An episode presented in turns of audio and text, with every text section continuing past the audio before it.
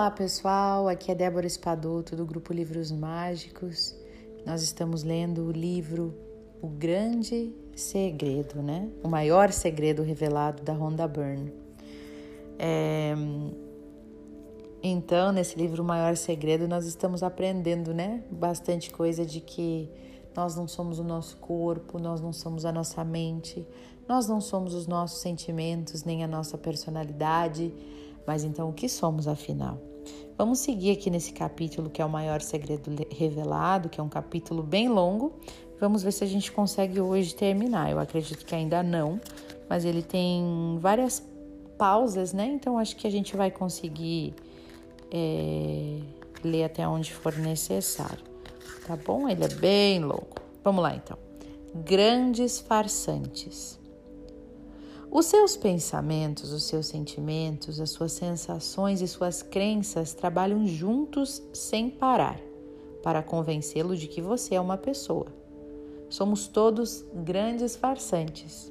Fingimos ser insignificantes. Fingimos ser limitados. Fingimos ser uma pessoa insignificante e limitada que nasce e vive por um tempo e morre e esse é o fim. Mas isso não poderia estar mais distante da verdade. Somos auto-obcecados com um personagem imaginário que não existe.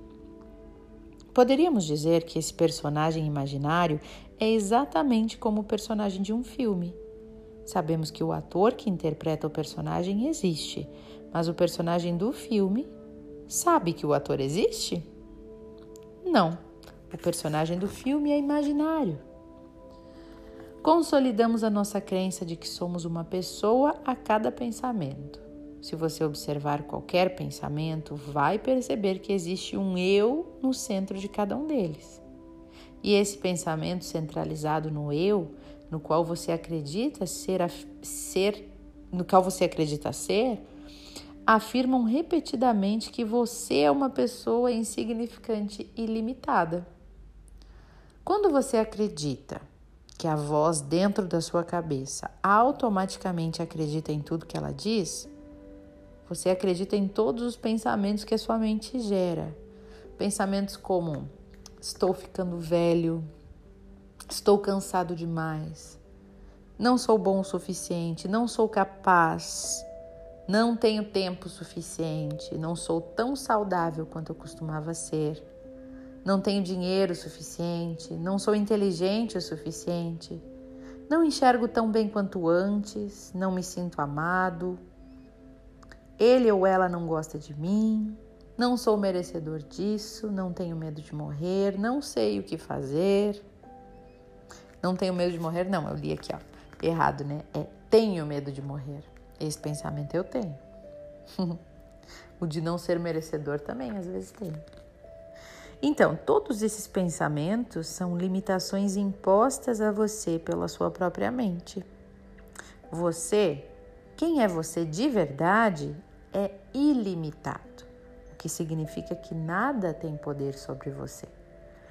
Minha mestra diz que estamos o tempo todo exercitando a nossa própria insignificância por meio de constantes pensamentos limitados, como os que eu acabei de listar aqui. E que se não estivéssemos exercitando isso, enxergaríamos a verdade de quem realmente somos.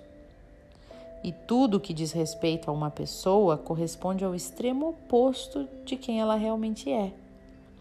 A pessoa é imperfeita, mas quem você é de verdade é perfeito. A pessoa é temporária e limitada. Quem você é de verdade é permanente e ilimitado. A pessoa nasce e morre, mas quem você é de verdade nunca nasceu e jamais vai morrer. A pessoa é pessoal e instável, mas quem você é de verdade é impessoal e sempre estável. A pessoa muda de humor, mas quem você é de verdade é felicidade pura, paz constante. A pessoa é cheia de julgamentos e opiniões. Quem você é de verdade é tolerante e aberto para tudo. A pessoa adoece e envelhece. Quem você é de verdade não está sujeito ao envelhecimento e a doença nunca poderá afetá-lo. A pessoa sofre. Quem você é de verdade está livre de toda a dor e sofrimento. A pessoa morre, mas quem você é de verdade existe por toda a eternidade. Trocando a infelicidade pela verdade. Há apenas uma maneira de viver feliz e de experimentar a alegria duradoura, conhecendo a sua verdadeira natureza. Há apenas uma maneira de abandonar uma vida cheia de problemas, de negatividade e de discórdia, conhecendo a verdade sobre quem você realmente é. O seu verdadeiro eu é infinitamente magnífico e glorioso, completo, perfeito e está sempre em paz. E você fica cego para isso quando admite que é um ego limitado. Abandone os antolhos, o ego, e esteja sempre presente, em perfeita paz e alegria. Quando se encontrar, terá tudo. A vida não se resume a resolver inúmeros probleminhas, pois eles nunca vão ter fim. A vida nos aponta para a única coisa essencial que acabou sendo esquecida: o nosso próprio eu, verdadeiro e imutável. A humanidade como um todo vive em grande parte com a ideia equivocada de que somos fundamentalmente uma pessoa com um corpo em oposição ao nosso verdadeiro eu. Pode haver tragédia na história das nossas vidas, mas na verdade não há tragédia alguma acontecendo conosco. Em última análise, a história existe apenas para nos ensinar esta distinção. No momento em que aprendemos a lição, até mesmo a história muda para se revelar como beleza, como amor e inteligência.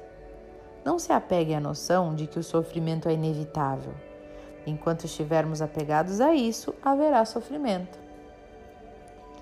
Na parábola bíblica, o homem que se identifica com o corpo e a mente é o homem que construiu a sua casa na areia. Perceber a sua verdadeira natureza é construir a sua casa sobre o chão firme.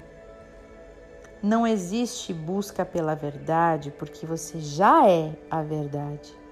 Como poderia buscar a si mesmo? A questão é que a maioria de nós tem a atenção desviada do nosso verdadeiro eu, em vez de olhar para quem somos. Você alguma vez já ouviu uma daquelas imagens nas quais é possível enxergar duas coisas diferentes? Ao observar a imagem pela primeira vez, consegue ver claramente uma figura, mas não consegue enxergar a outra. Você tenta, mas a segunda figura parece escapar, pois o seu foco está na primeira. Você precisa mudar de perspectiva e suavizar o seu olhar muito delicadamente, para que a outra imagem se torne visível. Na famosa imagem do vaso de Rubin, você pode procurar no Google aí, né? Ou você vê duas pessoas olhando uma para a outra, ou você vê um vaso. Para enxergar ambas as figuras com clareza, você precisa mudar a maneira como olha para a imagem, desfocar, né? Esse é aquele cálice, eu não sei se vocês lembram, é um cálice assim dourado, e aí o fundo ele é claro, né? E nesse cálice, no perfil desse cálice, você enxerga como se fosse o trabalhado do cálice, né? E ele faz o formato de um perfil de um rosto no cálice. Então você enxerga dois rostos ou o cálice, né? Ao longo das nossas vidas, passamos a maior parte do tempo olhando para nós mesmos a partir da perspectiva de que somos um corpo e uma mente, certo? Que somos uma pessoa. Mas, para enxergar com clareza quem nós somos, assim como no vaso de Rubin, temos que mudar a nossa perspectiva muito delicadamente, desfocar, né, o olho. Então, a revelação. Deixe-me fazer uma pergunta simples. E aí tá bem grande aqui numa página inteira, ó. Você está consciente? Você está consciente agora? Sua resposta deve ter sido sim. Caso contrário, não estaria consciente da pergunta que eu acabei de fazer. Deixe-me perguntar de novo. Você está consciente? Sim, você está consciente. Você estava consciente quando era um bebê, durante a sua infância, a adolescência e logo ao longo da sua vida adulta. Você esteve consciente a sua vida inteira. A consciência é e tem sido a única constante na sua vida. Seu corpo muda sem parar, sua mente muda sem parar, seus pensamentos, seus sentimentos e suas sensações mudam sem parar. Mas a única coisa que nunca mudou é a sua consciência disso tudo. E essa consciência é quem você realmente é. Você é consciência. Você é consciência, está tão perto que você não consegue ver. É através dos olhos dela que você vê o mundo ao seu redor. Ao dizermos eu, estamos condicionados a acreditar que nos referimos ao corpo, quando na verdade o eu que nós estamos falando nos referimos à consciência. Você não é um corpo, nem uma mente, nem um punhado de pensamentos ou sentimentos ou memórias ou sensações. Você é aquele que está consciente do seu corpo, da sua mente, dos seus pensamentos, dos seus sentimentos, das suas memórias, das suas sensações. Você é a própria consciência. No momento em que você se depara com a consciência, algo em você a reconhece. Você está consciente de que está lendo esse livro. Está consciente dos sons ao seu redor. Está consciente do lugar onde se encontra. Está consciente do seu nome. Está consciente do seu corpo, das roupas sobre ele, da sua respiração, das suas sensações corporais. Está consciente do céu da boca, da sola dos pés, dos dedos. Está consciente da sua mente, dos pensamentos dentro da sua cabeça, dos seus sentimentos e do seu humor. Na verdade, você não seria capaz de conhecer ou experimentar nem mesmo um aspecto da sua vida sem consciência. Então, gente, nós somos consciência, né? Eu vou parar por aqui, senão vai ficando muito longo. Mas essa é a verdade. Isso é o que somos, consciência, né? E tem muitos trabalhos hoje em dia de pessoas que fazem muitos trabalhos e livros sobre o despertar da consciência, né? Porque, até onde eu sei, nós somos muito inconscientes em muitas coisas, né? Nas nossas atividades diárias. Então, quando a gente fala para estar consciente, estar presentes, né? É muito o que se fala no livro O Poder do Agora, né? De estar aqui, trazer a consciência para isso. Presta atenção.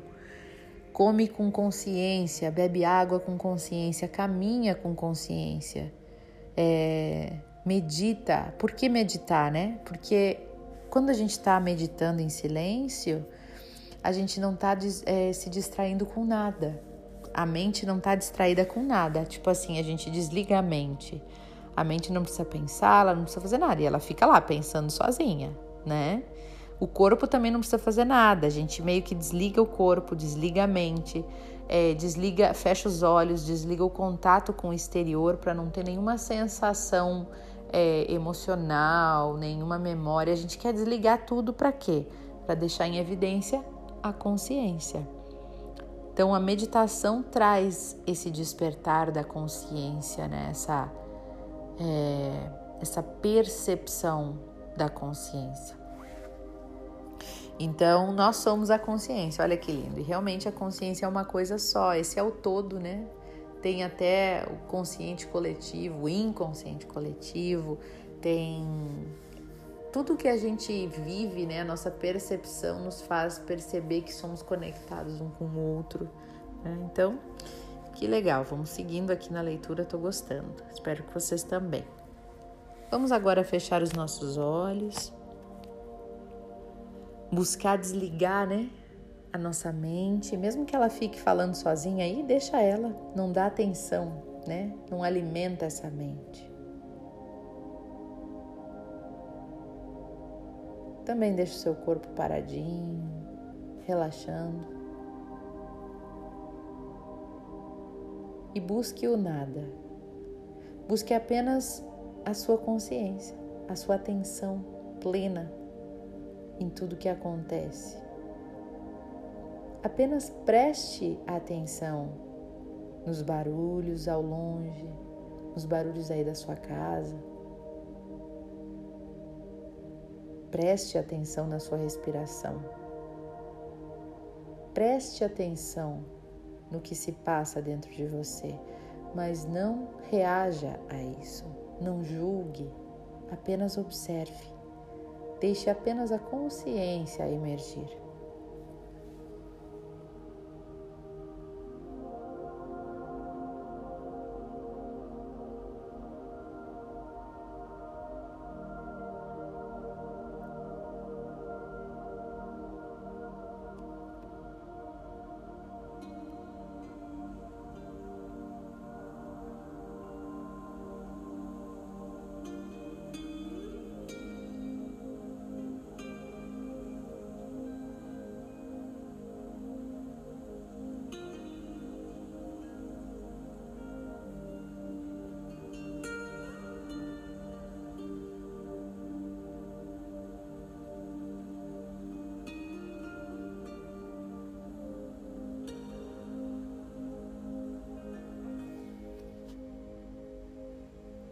Mantenha-se em silêncio se você julgar necessário.